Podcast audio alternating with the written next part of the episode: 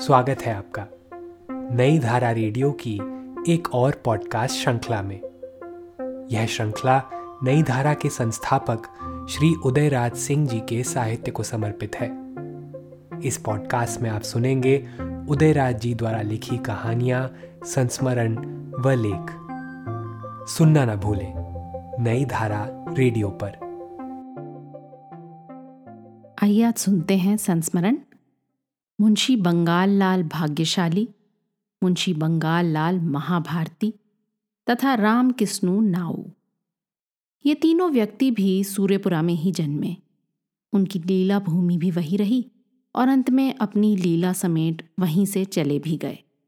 मुंशी बंगाल लाल अपने को बहुत भाग्यशाली मानते थे, इसलिए कि उन्होंने सोहराई यानी दिवाली के जुए में अंत अंत तक अपनी गोटी लाल ही की।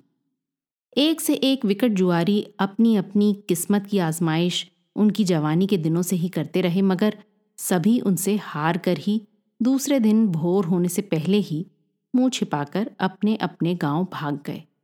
कोई भी उनसे बाजी लगा ले, मगर उनके चौपड़ पर सभी की गोटी पिट ही जाती। दशहरे के बाद ही गाँव में सरगर्मी छा जाती। सभी की जबान पर यही चर्चा रहती। देखिए इस साल बंगाल बबुआ गाँव की इज़्ज़त रखते हैं या नहीं? तुम भी क्या बकते हो रमज़ान मियाँ? चाचा आज तक तो हारे नहीं, फिर इस साल क्यों हार जाएँगे? क्यों रे ठेगू हाँ भैया, मेरे अंदर का राम भी तो यही बोल रहा है, बाबा कभी हारी है ना, कोई कतनो चतराई कर ले। अंत में इतना कहकर गाँव के प्रसिद्ध शहनाई वादक मुसद्दी मेहतर ने भी मुहर लगा दी। अरे अब कोई क्या कहे? मुसद्दी चाचा ने तो सबके मुँह की बात बटोर कर एक साथ ही कह दी। कुछ इसी तरह की चर्चा आपस में मिलते जुलते गाँव के हर नुक्कड़ पर हो रही है। दिवाली के दिन किसी के दलान में जुआ जमा है। मुंशी बंगाल लाल फुल फॉर्म में है। धुली हुई मलमल की दुपल्ली टोपी, उसी पर गोल्हादार कुर्ता और खूब साफ़ धुली धोती भी। मुख में पान के बीड़े, आँखों में सुरमा एक लकड़ी के छोटे ही कद के मुंशी बंगाल लाल के पीछे उनके हिमायतियों का दल बैठा है। दूसरी ओर प्रतिद्वंदी का दल बैठा है और तीसरे दल का काम है कि हर चाल की हार जीत की खबर क्षण क्षण गाँव भर में पहुंचाता रहे। मुंशी जी हर चाल पर पैसे का रेट बढ़ा देते हैं। उधर प्रतिद्वंदी की आँखों के सामने जलती हुई दीप मालिका नहीं, सुबह में बुझे हुए दीपों के तेल को चोंच से पीकर उन दीपों को नीचे फेंकते हुए कौओं का दल दिखाई देने लगता है। भोर होते ही छोटे बाबूजी झाड़ू देते हुए मुसद्दी मेहतर से पहला सवाल यही पूछते हैं। काजी मुसद्दी, राते बंगाल के का खबर बा? ठीक खबर बा। एक हज़ार से जीत गई लन। पर साल सात सौ रहे ए साल तीन सौ ज़्यादा। वाह वाह वाह अरे हमार बंगाल। इधर कोने में छिपे हुए हम बालक उधर ही कान लगाए हुए हैं। बंगाल बाबा की जीत की खबर पाते ही खुशी से कूदने लगते हैं। किसी के बंगाल बाबा, किसी के बंगाल चाचा, किसी के बंगाल भैया, किसी के बंगाल बबुआ और किसी के सिर्फ़ बंगाल की जीत की खबर गाँव में भोर से ही बिजली की तरह फैल गई है और अब वो कितने ही दिनों तक चर्चा का विषय बने रहेंगे। और उधर शोहरत से बेलौस बंगाल बाबा भोर तड़के ही स्नान पूजा करके गढ़ पर अपनी ड्यूटी पर हाजिर हैं और सात का घंटा लगा रहे हैं। आज भारत में ही नहीं, सारे विश्व के शहरों में जुआ खुलेआम क्लबों में, घरों में, कैंटीनों में खेला जा रहा है। तो बंगाल बाबा की बहुत याद आती है। काश आज वो जीते होते तो उनके भाग्य ने उन्हें विश्व प्रसिद्ध बना दिया होता। मुंशी बंगाल लाल की दूसरी सिफत ये थी कि वो किसी भोज भात में सौ सवा सौ फुलौरे गटक जाते। उनका पेट तो पीठ में सटा था, मगर उनकी पाचन शक्ति इतनी तेज थी कि सौ सवा सौ फुलौरे दबाकर जब वो हाथ मुँह धोकर मगही पान के बीड़े और जाफरानी पीली पत्ती का जर्दा गाल तले दबाते तो उनकी जठराग्नि दुगने फोर्स से काम करने लगती। बंगाल बाबा एक बड़ा रुमाल पॉकेट में नहीं, कंधे पर रखते और उसी से ओंटों पर की पान की पीक पहुँचते जाते। कभी वो बैठते नहीं थे। बराबर लकड़ी की चट्टी चटकाते, गढ़ के फाटक पर चहलकदमी करते रहते। चौबीस घंटों में एक बार मेरे परिवार के प्रति अपनी वफादारी व्यक्त करते हुए ज़रूर सुना देते। स्वर्गीय राजा साहब यानी बबुआ के दादाजी को मुखाग्नि बनारस में मैंने ही दी थी। हमारे परिवार में ये बड़ी बुरी परंपरा थी। कि किसी मृतक को मुखाग्नि घर का सदस्य न देकर बिरादरी का कोई अन्य व्यक्ति देता था। इससे क्या अंधविश्वास जुड़ा हुआ था, मुझे पता नहीं चला। मगर इस परंपरा को मेरे पिताजी ने तोड़ दिया।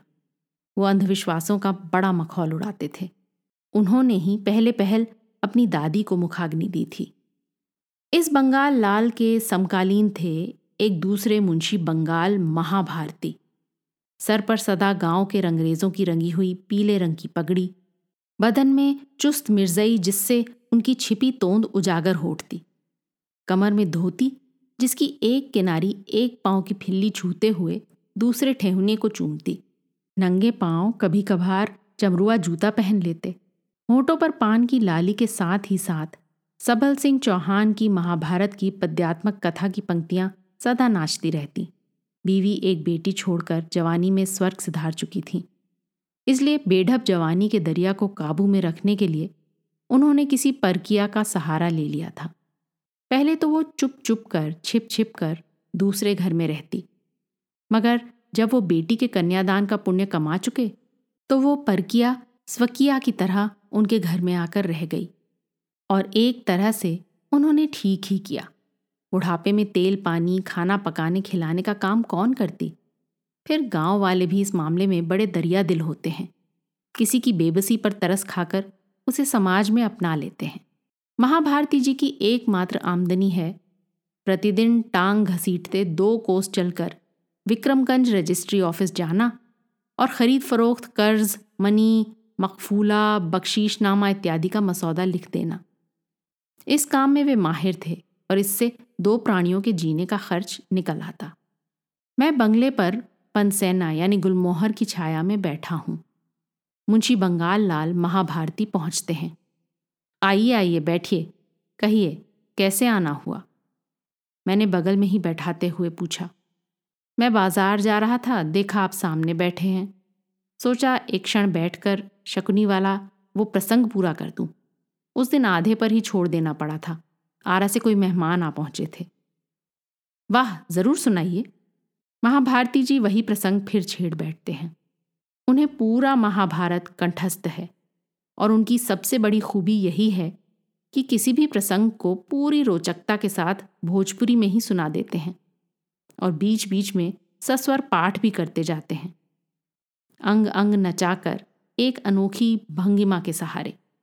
फिर वे केवल इतिहास ही नहीं उसकी बारीकियों को, उसमें छिपे रहस्यों को भी बताते चलते। उफ, उनकी खनक भरी आवाज़, उसी की लय पर अपने हाथ और सर को जो वो हिलाते, वो कहानी की रोचकता में जान डाल देती। दो घड़ी बाद कथा समाप्त होती है।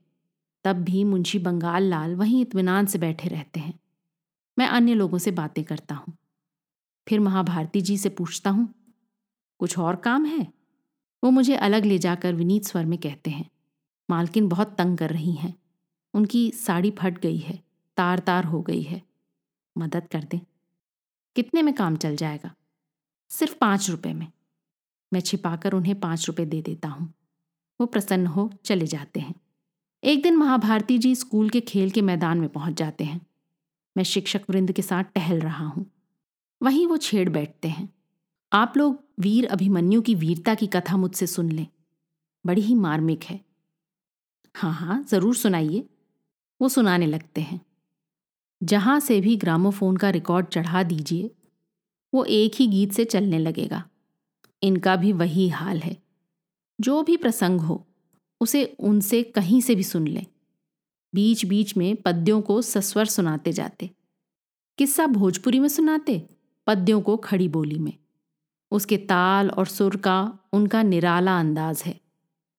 भीष्म पितामह की शैशैया पर पड़े सूर्य के उत्तरायण होने की प्रतीक्षा, द्रौपदी का चीरहरण, युद्ध का दृश्य, जयद्रथ वध का बखान, कुरुक्षेत्र का मैदान, सभी का वर्णन कर उनका दृश्य हू बहू खड़ा कर देते। गजब की प्रतिभा। किसी भी विद्यालय में कोई शिक्षा नहीं पाई, कैथी छोड़ नागरी अक्षर लिख भी नहीं सकते। मगर महाभारत का इतना गहरा अध्ययन और बड़े आत्मविश्वास के साथ उसकी कथा सस्वर भी सुनाने का अनोखा अंदाज। गाँव में जाने कितनी प्रतिभाएँ जन्मी और एक दिन यूँ ही मिट गई। किसी ने उन्हें जाना नहीं, किसी ने उन्हें संवारा नहीं और वो भी कस्तूरी मृग की तरह अपनी कस्तूरी को पहचान नहीं पाए। राम किस्नु नाऊ राम किस्नू नाऊ अपने खानदानी पेशे से तो कभी जुड़ा नहीं। हाँ नाऊ का उस तरह कैंची का झोला बगल में अवश्य लटका लेता। एक अर्थ में, वो अपने खानदानी पेशे से अवश्य जुड़ा हुआ था। तेल मालिश उसके ऐसा आज तक कोई न कर सका। पकी हुई गुलगुच्छा दाढ़ी, लंबी लंबी मूछें, गर्दन पर लटकती हुई बालों की जुल्फ। वो एक बूढ़े शेर के सदृश दिखता था। बड़ा भड़कीला चेहरा, मोहरा, पहलवानी शरीर भी। रामकृष्ण नाऊ का काम था कि घर से छूटते ही पहले वो पोखरा पर ब्रह्मस्थान पहुंचकर अपनी बिरादरी वालों के साथ कुछ देर बैठता, फिर हमारे बंगले पर पहुँचता और पिताजी की तेल मालिश करता। पिताजी तेल मालिश एक घंटे से कम नहीं कराते और उसी समय कुछ जमींदारी का काम भी करते, कुछ पत्रों के उत्तर लिखवाते और ज़्यादा समय सुरेश कुमार जी को बैठाकर रात में चिटपुर्जों अखबार पत्रिकाओं के हाशिए पर लिखे राम रहीम का सिलसिलेवार लेखन सुरेश जी को बोलकर लिपिबद्ध करवाते। इस लंबे दौर में तो बूढ़े राम किशन का शरीर पसीने से लथपथ हो जाता। कुछ दिनों बाद एक जवान छोकरा उनकी तेल मालिश करता। चूँकि ये किस्सा मशहूर था कि राजा साहब की जो भी तेल मालिश करता है, वो अंत में असमय ही स्वर्ग से धार जाता है। ऐसी कड़ी मेहनत उसे करनी पड़ती। लखन और छोटक, उनके दो जवान नौकर, जब भरी जवानी में ही मर गए तो गाँव में ये किस्सा मशहूर हो गया। पिताजी के यहाँ से छूटता तो वो छोटे बाबूजी के यहाँ पहुँचता तेल लगाने। उनको वो देह में तेल कम ही लगाता। ज़्यादातर उनके सर में जवा कुसुम तेल की चंपी करता और देह के जोड़ों का दर्द छुड़ा देने की अपनी अद्भुत कला भी उन्हें दिखाता। उनके सर में तेल मालिश करते हुए वो एक घंटा ज़रूर ले लेता। तरह तरह से चंपी करता और उसी बीच वो गाँव भर की राजनीति, स्कैंडल, यानी किसकी बीवी किसके साथ फंसी है और किसकी बेटी किसके साथ भाग गई है। किस बूढ़े ने किस जवान लड़की को लाकर शादी कर घर बसा लिया है और जमींदारी का कौन मुलाजिम सरकार की आँख में धूल झोंक कर पैसे बना रहा है, इत्यादि खुराफातों से उन्हें नमक मिर्च लगाकर अवगत करा देता। मेरे चाचा बड़े गुस्सेवार स्वभाव के थे। कभी कभी राम किस्नू की ही जासूसी रिपोर्ट पर वो कड़ी कार्रवाई करवा देते और चोर सेंध पर ही पकड़ा जाता। इसलिए लोग बाग राम किशन नाउक से खौफ भी खाते। पता नहीं किसके पेट में घुसकर वो उसकी चालों का पता लगाकर दोनों सरकार के कानों में क्या मंत्र फूंकते। और राम किशन नाऊ शोक भी हो गया था कि दोनों सरकार उसकी जासूसी पर ध्यान भी देते हैं। इसलिए ज़्यादातर वो सच ही बातें बताता। और जिसने उसकी खातिरदारी में जरा भी कोर कसर की, उसके खिलाफ अवश्य जुल देता। यदि आज की तरह उन्नत जासूसी विभाग में वो पढ़ लिखकर ट्रेनिंग लेकर काम करता तो सचमुच खूब नाम कमाता। जासूसी के संस्कार तो उसमें बड़े गहरे थे। एक बार स्वर्गीय एम एम फिलिप, आईसीएस, जो उन दिनों सासाराम के एसडीओ थे, सूर्यपुरा आए। बाबूजी ने उनसे रामकृष्ण नाव की तेल मालिश की खूबियों का बखान कर दिया। फिर क्या था? युवा फिलिप साहब लुंगी लपेट कर चौकी पर पड़ गए और राम किशन ने उनके अंग अंग में तेल मालिश कर उन्हें तरोताज़ा कर दिया। फिलिप साहब उसके मुरीद हो गए और जब भी सूर्यपुरा आते तो राम किशन से तेल मालिश अवश्य कराते। फिर जब वे आरा के ज़िला न्यायाधीश होकर आए तो उस समय भी पिताजी आरा आते तो उनके लिए रामकृष्ण नाऊ को भी साथ ले जाते। फिलिप साहब की तरह आरा के दूसरे ज़िला न्यायाधीश, स्वर्गीय T G N Iyer, ICS, जो हमारे मामा के लंदन में सहपाठी भी थे राम किशन नाऊ की प्रतीक्षा आरा में अवश्य करते और मेरे मामा से पूछते, मदन, तुम्हारा राजा कब आ रहा है? बहुत दिनों से मेरी तेल मालिश नहीं हुई है, उस नाव को बुलवाओ। अभी सूर्यपुरा खत लिख दो। राम किशन नाऊ की बातों को सुनकर मेरा बड़ा मनोरंजन होता, क्योंकि हमारी बाल मंडली को उसका शेर की तरह का चेहरा देखकर खूब हँसी आती। और होली में गाँव के लड़के उसके घने गलगुच्छे, उसकी खसखसी दाढ़ी तथा जुल्फदार लंबे लंबे बालों को किस्म किस्म के रंगों से मेरे इशारे पर रंग देते और वो गुस्से में ढेर सारी गालियों से सबको भर देता। इस पॉडकास्ट को सुनने के लिए आपका धन्यवाद। हम आशा करते हैं कि हमारी यह प्रस्तुति आपको ज़रूर पसंद आई होगी। अन्य पॉडकास्ट्स, वीडियो इंटरव्यूज़ आदि के लिए नई धारा को सभी सोशल मीडिया प्लेटफॉर्म्स पर फॉलो करें। जल्द ही आपसे फिर मुलाकात होगी। धन्यवाद।